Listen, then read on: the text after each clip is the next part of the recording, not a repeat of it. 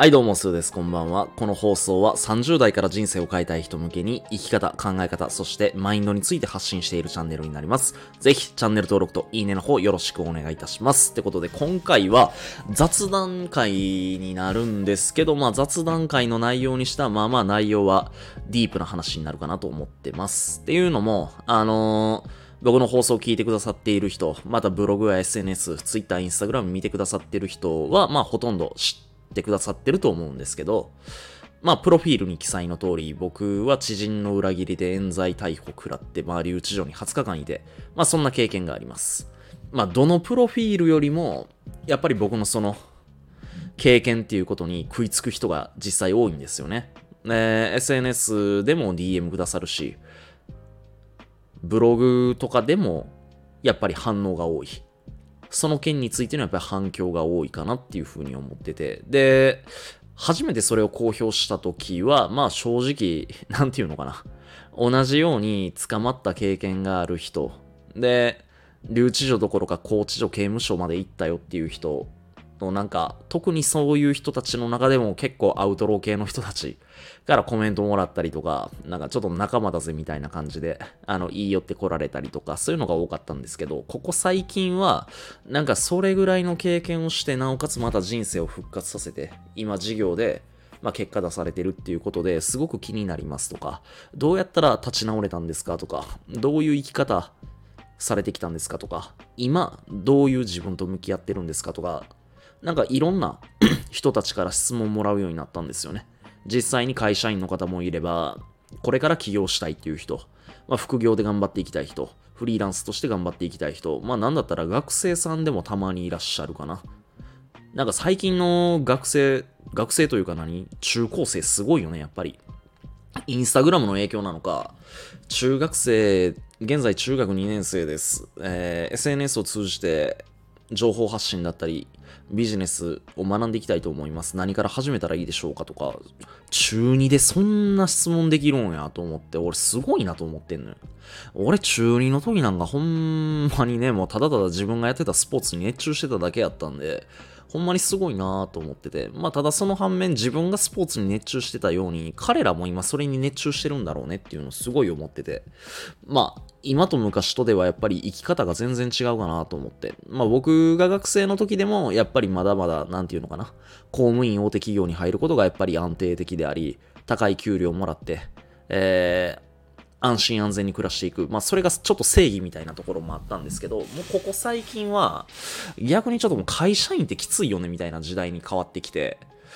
個人でも稼げる時代。で、その選択肢の幅がどんどん広がっていってる。SNS 一つあればインフルエンサーっていう位置までたどり着くことができて、で、その位置を利用していろんなものを紹介して、まあ、アフィリエイト報酬得たりとか、あの、いろんなお金の稼ぎ方ができるかなと思ってます。なんていうのかな、今、なかなかね、ただでさえ日本って、最終的には生活保護っていうものがあって、食いっぱぐれることがないような国なのに、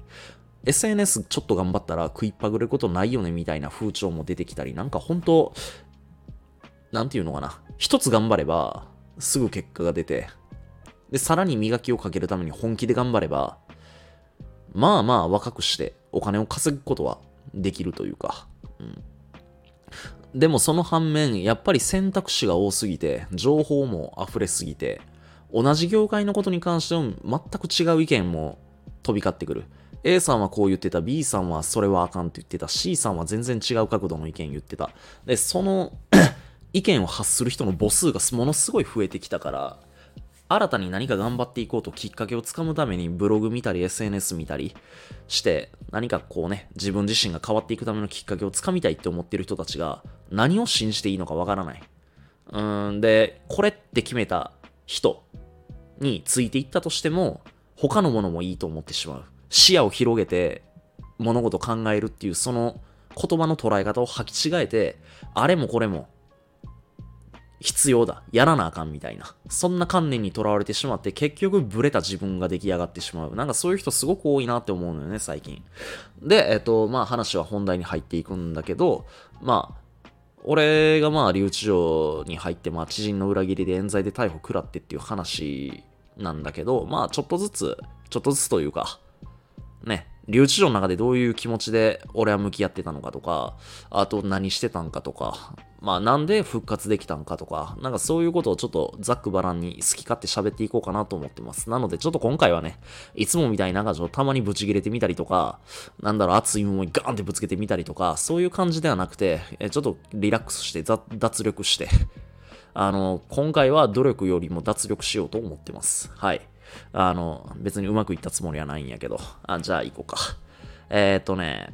まあ、結論から言うと、俺は、その、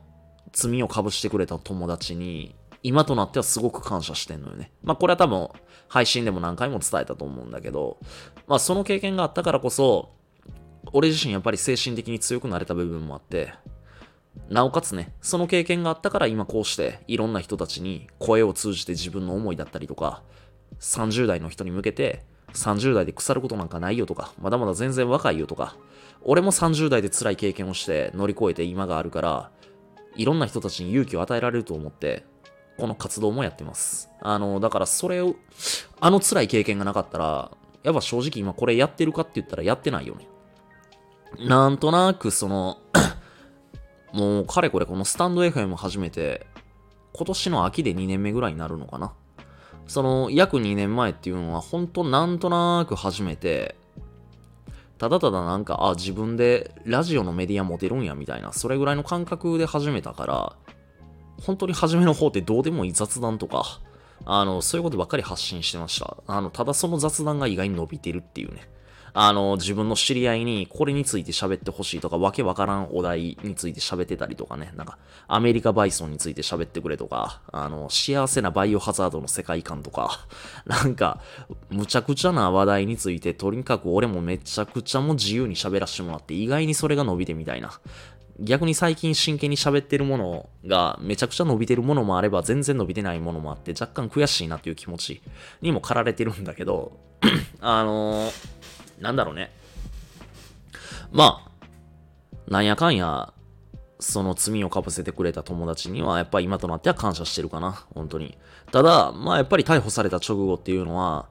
いくら自分が何も悪いことしてないとはいえ、逮捕されたという事実が、まあやっぱり自分の身内だったり大切な人に伝わっていくわけじゃん。家族もそうだし。うん、でまあ中には友達にもやっぱ伝わっていった。そうなった時に、やっぱ、ね、捜査の関係でどういうことを自分がしたかとか、その自分がいくらやってませんって否認したところで、あのね、警察ってやっぱり逮捕状を出した人に対しては、嫌でもやっぱ起訴まで持っていきたいっていうのが彼らの仕事だし、僕もそれは理解してるから、まあそれはそれで警察の仕事として当たり前かなとは思ってるんだけど、まあやっぱりね、あの自分の身内とかにも、あの、彼がなかなか口を開きませんとか、あの、彼が罪を犯してしまったとか、やっぱそういう伝え方をどうしてもしてしまうよね。あの、やっぱ身内から攻めていくみたいな、なんか、そういう作戦なのかどうかわからないけれど。で、まあ出てきてから留置所から20日間いたんだけど、留置所に。留置所から出てきてから、まあ初めて家族だったり自分の大切な人たちに、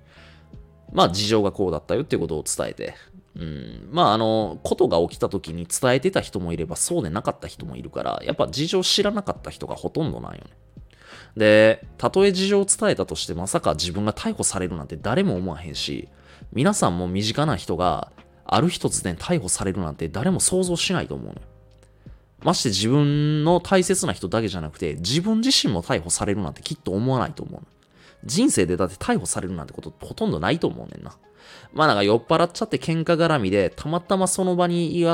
いた警察に現行犯逮捕されるとか、そういう経験ある人はいるかもしれないけれど、まあでも、なかなか令状突きつけられて逮捕されるなんてことはないと思うねんな。うん。俺もまさか人生でそんな経験すると思ってなかったし、なんだったら本当に仲いいなと思ってた友達に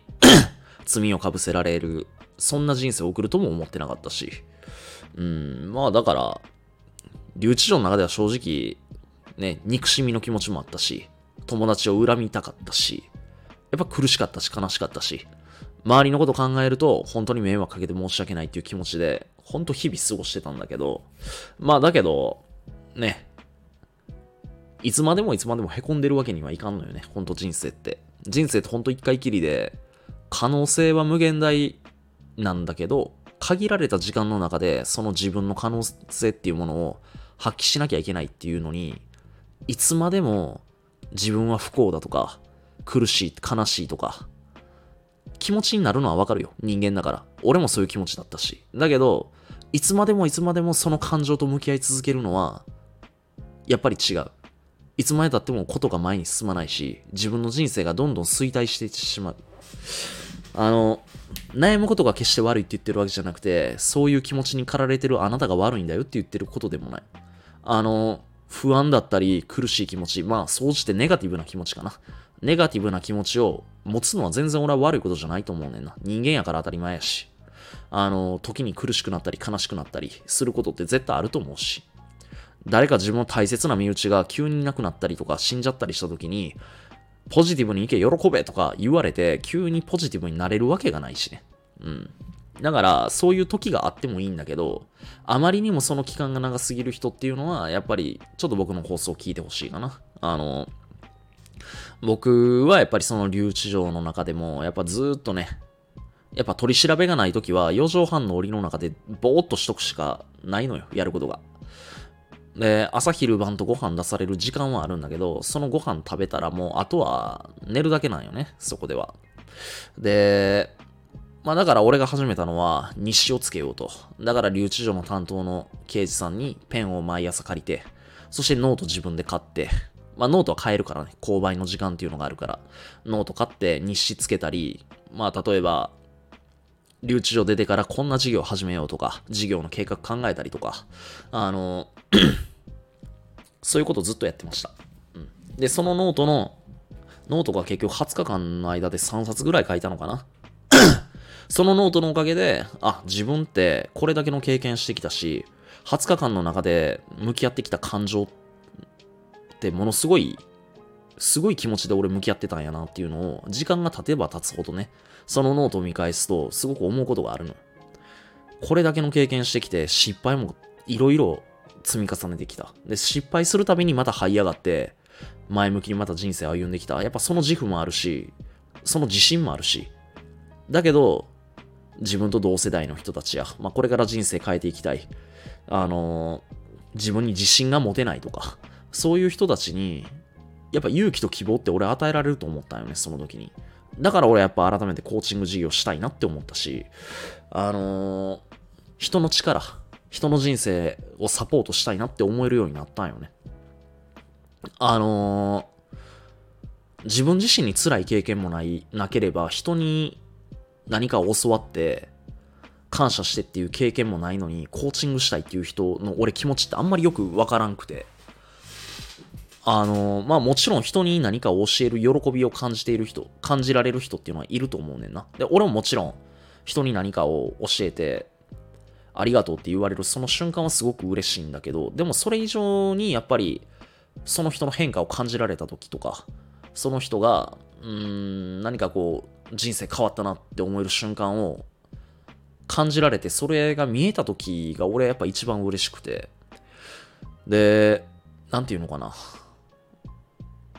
何もその辛い経験もなく、失敗経験もなく、単純にいきなりコーチングで起業しますっていう人って、俺はどういうメンタリティなのかよくわからないのよね。いるやん、いきなり。あの、自分はセールストークが切れるから、喋りがうまいから、じゃあコーチングやろうみたいな。ちょっと俺違うと思うのよね。あの、じゃあコーチングやる上で学んだこと。なんかあの、コーチング協会みたいなこととか、コーチング協会ってあんのかな？なんか、Facebook とかでたまにやってるよね、なんか。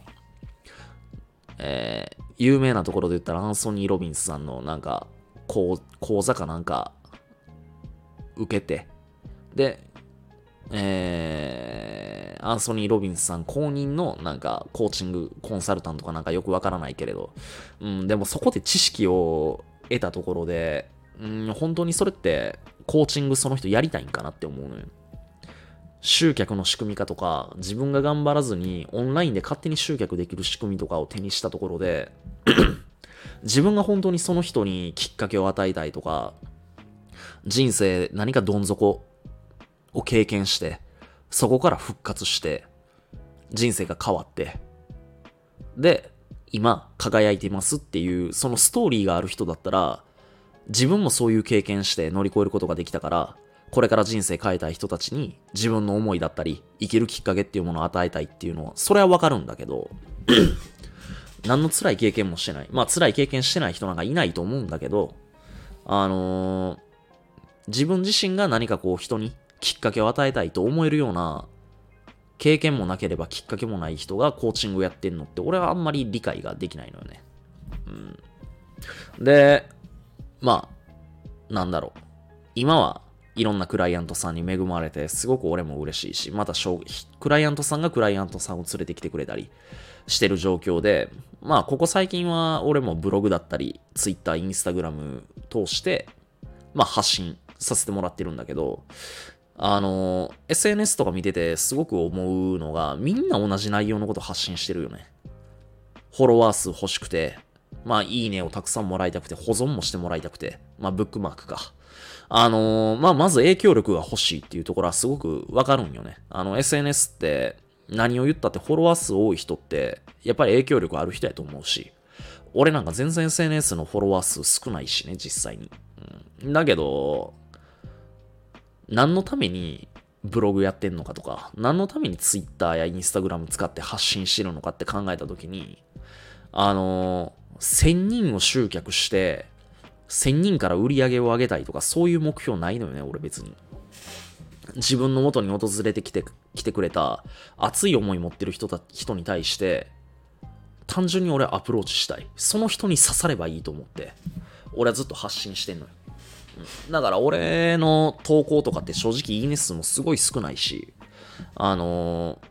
ー、なんていうのかな、ブログ読んでくれてる人の数っていうのもすごい少ないのよね。あの SEO の対策とかも全くしてないから。だけど、やっぱ周りと同じような内容の発信をしてないからこそ、すごくコアなファンついてくれんのよ、俺は。で、実際に、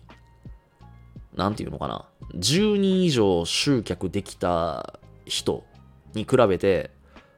俺のたった数人しかできてない集客。でも売り上げ多分俺の方が高いと思うまあ言ってしまったら俺も単価そこまで安くはないから、あれなんだけど、あのー、ただでも俺自身もやっぱ自分の経験とか自分が伝えられることに絶対的な自信もあるし、で、俺の元に来てくれる人ってその、俺自身が変なブランディングとか、そういうの気使ってないからこそ、ほんまに心動かされて、熱い気持ちになってきてくれる人が多いから、もう本気の人ばっかりなんよね。話してみて、まだ迷ってますとか、受けるかどうするか考えますとか、そういう人おらんのよ、圧倒的に。まあ、全くゼロっていうわけではないんだけど、うん、だけど、いろいろ話してから、なんかよくあるよね。お金ができたらやりますとか、時間がで、時間が作れそうにないんでとか、落ち着いたらまた来ますとか。あの、そういう人って、じゃあここを断って、俺のコーチングのセッション断って、じゃあ他何かやるかって言ったら絶対やらないの。なぜならばやっぱ甘いから、考えが。うん、で、そういう人たちって、甘い心はやっぱり甘いバイアスをかけちゃうのよね。結局自分たちが楽して人生変えたいなとか稼ぎたいなって思うから、楽できそうなものが寄ってくんのよ。その結果、もう今みんな SNS 見てるからわかるよね。なんかあの仮想通貨の詐欺に遭いましたとか、投資詐欺に遭いましたとか、そういう人多いよね。ほんと。俺本当にあの、弁護士さんとか専門家の人たちが詐欺師を撲滅してくれる活動をしてるのってすごく敬意があって素晴らしいことやなと思うんだけど、でも、そういう人たちの、なんていうのかな、詐欺師がいなくなりました。詐欺師に取られたお金を、あの、返してもらいましたって言ったところで、その人たちが甘い考えで物事を捉えてしまうっていう、その甘い心まで改善されることは絶対ないんよね。それは、やっぱり自分自身を厳しい環境に身を置かない限り、やっぱり変わることはできない。一人の詐欺師を撲滅して、じゃあ、その人たちにお金も帰りました。その人たち結局また同じように、ダメなところに時間とお金を費やしちゃうのよ。次から次にやっぱり出てくるから、そういう悪いことする人っていうのは。で、甘い心につけ込んで、入ってくる人っていうのはいっぱいいてるし、まあなんだったら、俺の、俺に罪をかぶせてくれた友人も、やっぱり、俺もやっぱ甘い部分あったんかもしれへんしね。こいつやったらいけるみたいな感じに思われてたと思うし、まあもし、俺も多分甘かったんやと思う。本当に。あの、実際俺はそいつのことを信頼しきってたから。まあただ信頼しきるって本当に怖いやん。あの、銀行とかからお金借りるのってやっぱ信用情報ってあるけど、信頼情報ってないやん。勝手にこっちが信頼しますって言ってお金貸したりはしやんやん、銀行は。ある程度信用スコアっていうものがあって、あ、この人だったら信用できるなっていう。その信用できる範囲の中で、いくら融資おりましたとか、そういう結果の出し方をすると思うんだけど、あのー、なんつうのかな。俺自身はやっぱりまあ、舐められてた部分もあっただろうし、まあもちろん、辛いのは辛かったけど、まあもうそこは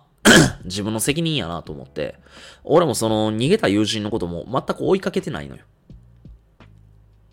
金も取られた罪をかぶされたおまけに逮捕もされて、なんで追いかけないんですかって。まあ俺も捜査の時にも言われたよ。本当に警察官にも検察官にも言われた。うん。だけど、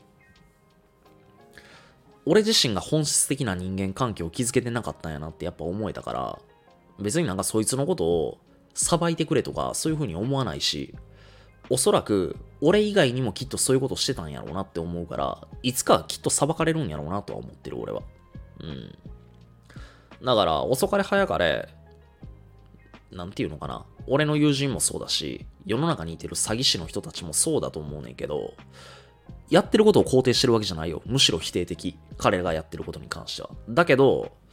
それはそれで彼らの生き方なんかなってやっぱ思っちゃうのよ。うん。それでやっぱ、ね、お金荒稼ぎして、まあ言うたら飯食うてるわけやから、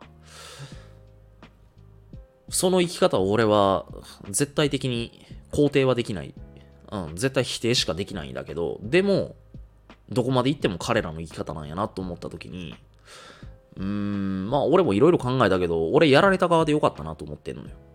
うん、この場に及んでまだそんなこと言うのって思うかもしれないけれど、いや、俺やられた側でよかったと思ってるよ。辛い経験はしたけど。でも、そういう経験を味わって、やられた側でいるからこそ、まあ何度も言うけれどね、今こうしてみんなに発信できてる俺がいてるわけやし、その今を作れてるわけやし。でも、もし自分がそっち側に加担してるなり、何かそいつと一緒に共謀して何かやったとかだったら、俺もきっとそういう生き方してたんだろうなって思うの。一回そっちの道行くと、おそらく人って離れられないと思うのよ。あのー、だけど、年いった時に必ずメンタルやられると思う。自分はなんて生き方してきたんだろうかとか。まあもちろんそんなこと思わずに、まあ愉快な人生やったと思って生き、なんていうのかな、死んでいっちゃう人もいるんだろうけれど、うん。でもどういう生き方しても人生ってやっぱり一回きりで、その一回きりの人生限られた時間の中で自分がどういう生き方していきたいかっていうのをやっぱ俺はもっと真剣に考えるべきかなって思う。そういう人たちに対して。人を騙して傷つけて、そうやって生きていくことって、本当に自分にとって幸せなんかなとか、誰も幸せにしてない。その人生って本当に自分も幸せなんかなって、本当に心の底から笑顔になれんのかなってすごく俺は疑問に思うねんな。うん。で、まあその上でこれを聞いてくれてる人、人生変えたい人、自己、自己実現果たしたい人、ほんまに考えてもらいたいんだけど、自分が今、本当に日々、かき集めてる情報とか、うん、なんか、興味関心があるところって、本当に自分が成長できるところなんかなって思ってほしいの。まあちょっと、ね、バイアスの話をしたからバイアスの話をするんだけど、人間バイアスがかかった状態で理解できるものっていうのは結局自分が今の自分を肯定して正当化するものしか理解できないのよ。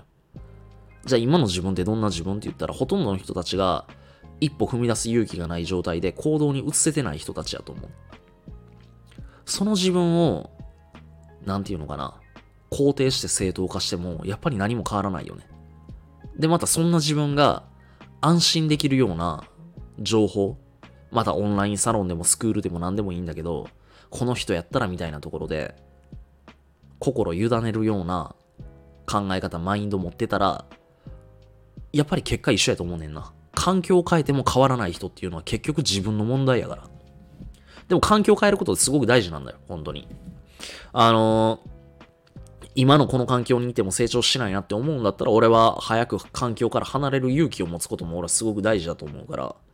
うん、だけど、環境変わっても何も人生変わらない人っていうのは、結局自分が安心安全なゾーン、領域を選んじゃってるからなんよね。だって安心安全って感じられるってことは、やってることは違っても、感じられることは過去にたくさん感じてきたから過去に感じてきたことと同じことを今も感じちゃってるから、結局成長できないよねって。本気で成長して人生変える人っていうのは、自分の未知なる世界にとことん踏み込みまくっていってる人なんよ。あの武士みたいなメンタル持ってる人だね、本当に。で、武士みたいなメンタル持ってる人、武士ってさ、昔ほんまにあの、ほんと刀で切られた終わりみたいな、そんな時代に生まれてるから、本当にあの、覚悟は違うわけよ。じゃあ俺がそんな、武士みたいな心を持ってるかって言ったら、決してそういうわけではなく、だけど、うーん、もう俺は武士みたいな気持ちで行くんやと思って前に進むことは、やっぱりやってきたかな。あのー、自分が踏み出せない踏み出せないというか、踏み出したことのない領域、想像するだけで、うわ、もう絶対自分なんか無理かもって思えるような領域でも、やっぱり踏み込んできた。踏み込まなきゃやっぱわからないし、踏み込む前に自分が想像してた世界と、踏み込んでから感じられる世界って全く違うのよ。うわ、想像絶するものや、想像以上のものやったわ、と思っても、一度決めたからにはやっぱ前進むしかないのよ。逆に、あれ？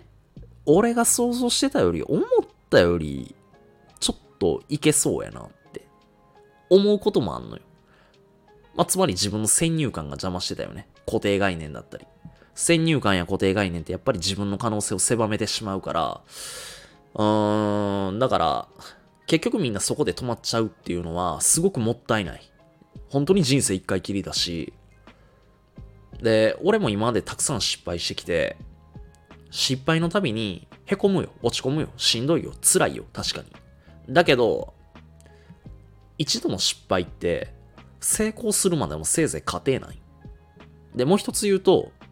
一つの成功っていうのは人生の終わりじゃなくて、その成功ですら人生死ぬまでのプロセスであり、過程なんよね。人生って俺いつも言ってるけど、人生やっぱ死ぬまでプロセス。一度成功したからといって、その人が人として立派なのかって言ったら決してそういうわけではなく、一度の成功で、やっぱり目標を失って、燃え尽き症候群になって、なんだったら命を落としちゃう人もいてる。特に海外こういう人多いのに。アメリカとか特にそうなんだけど、定年退職して退職金もらって、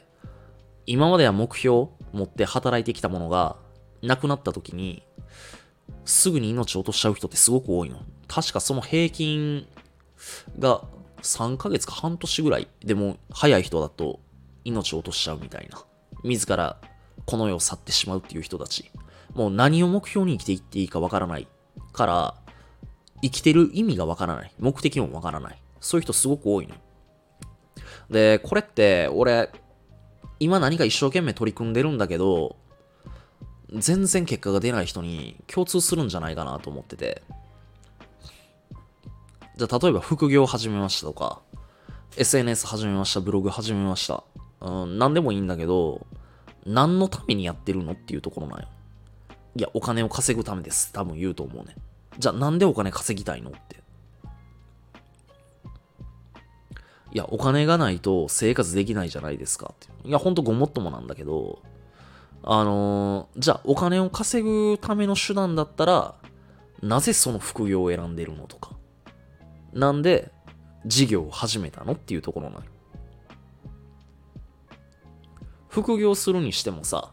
何か事業を始めるにしても、もちろんお金を稼ぐことってすごく大事よ。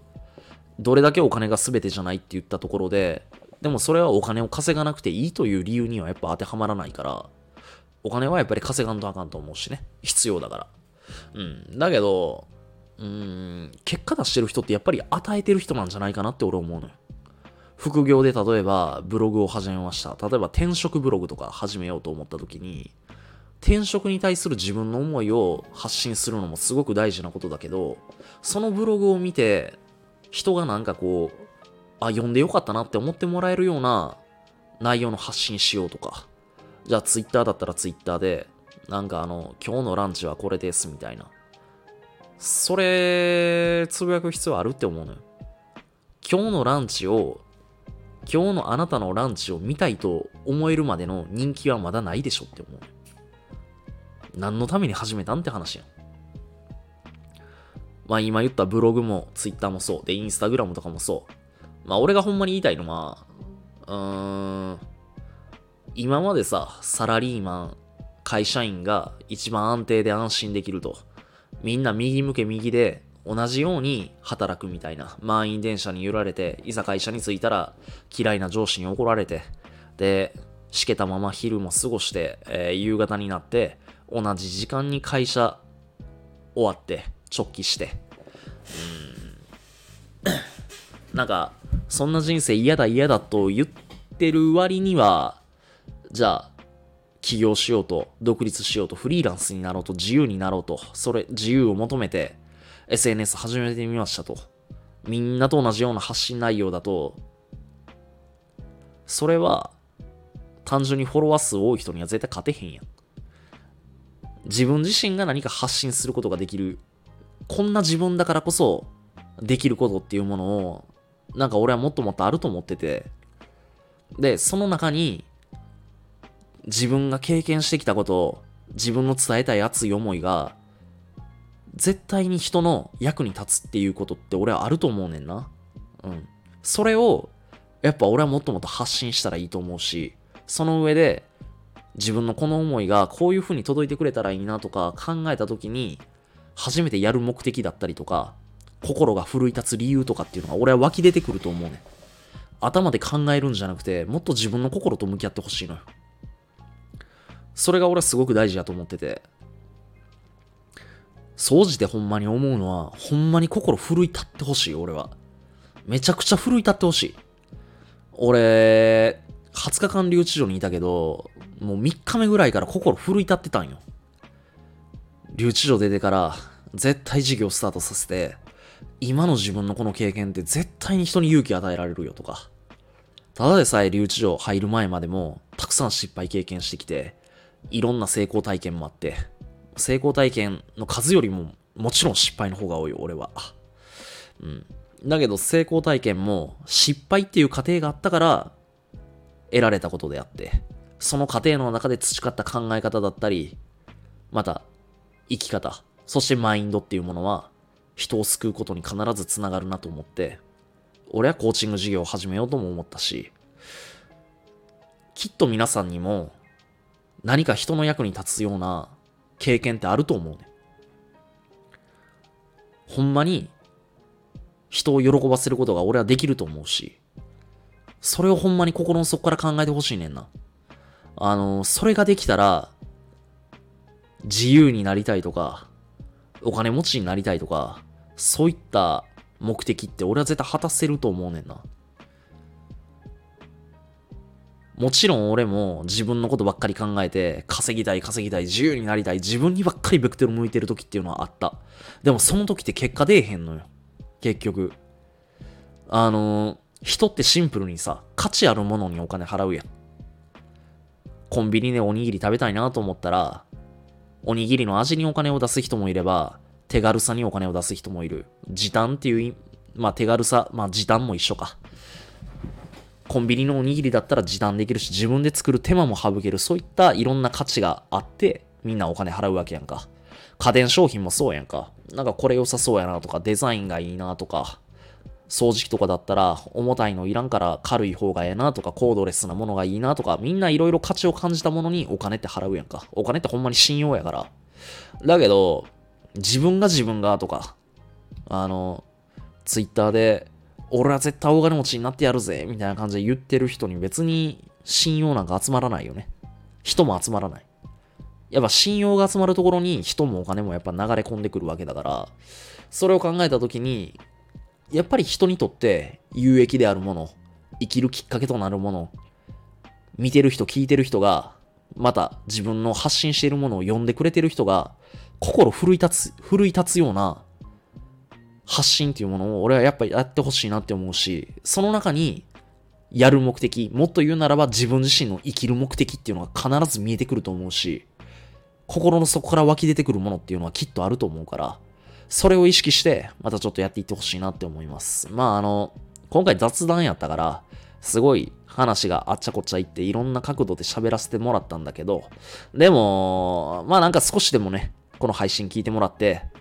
なんか感じ取ったよっていう人は、またなんかいいねをしてくれたり、コメントしてくれたらすごく嬉しいなって思ってます。えー、なので、えー、引き続きまた今後ともね、僕のことよろしくお願いいたします。ってことで今回は、この辺で終わりたいと思います。ゆっくり寝てください。おやすみなさい。さようなら。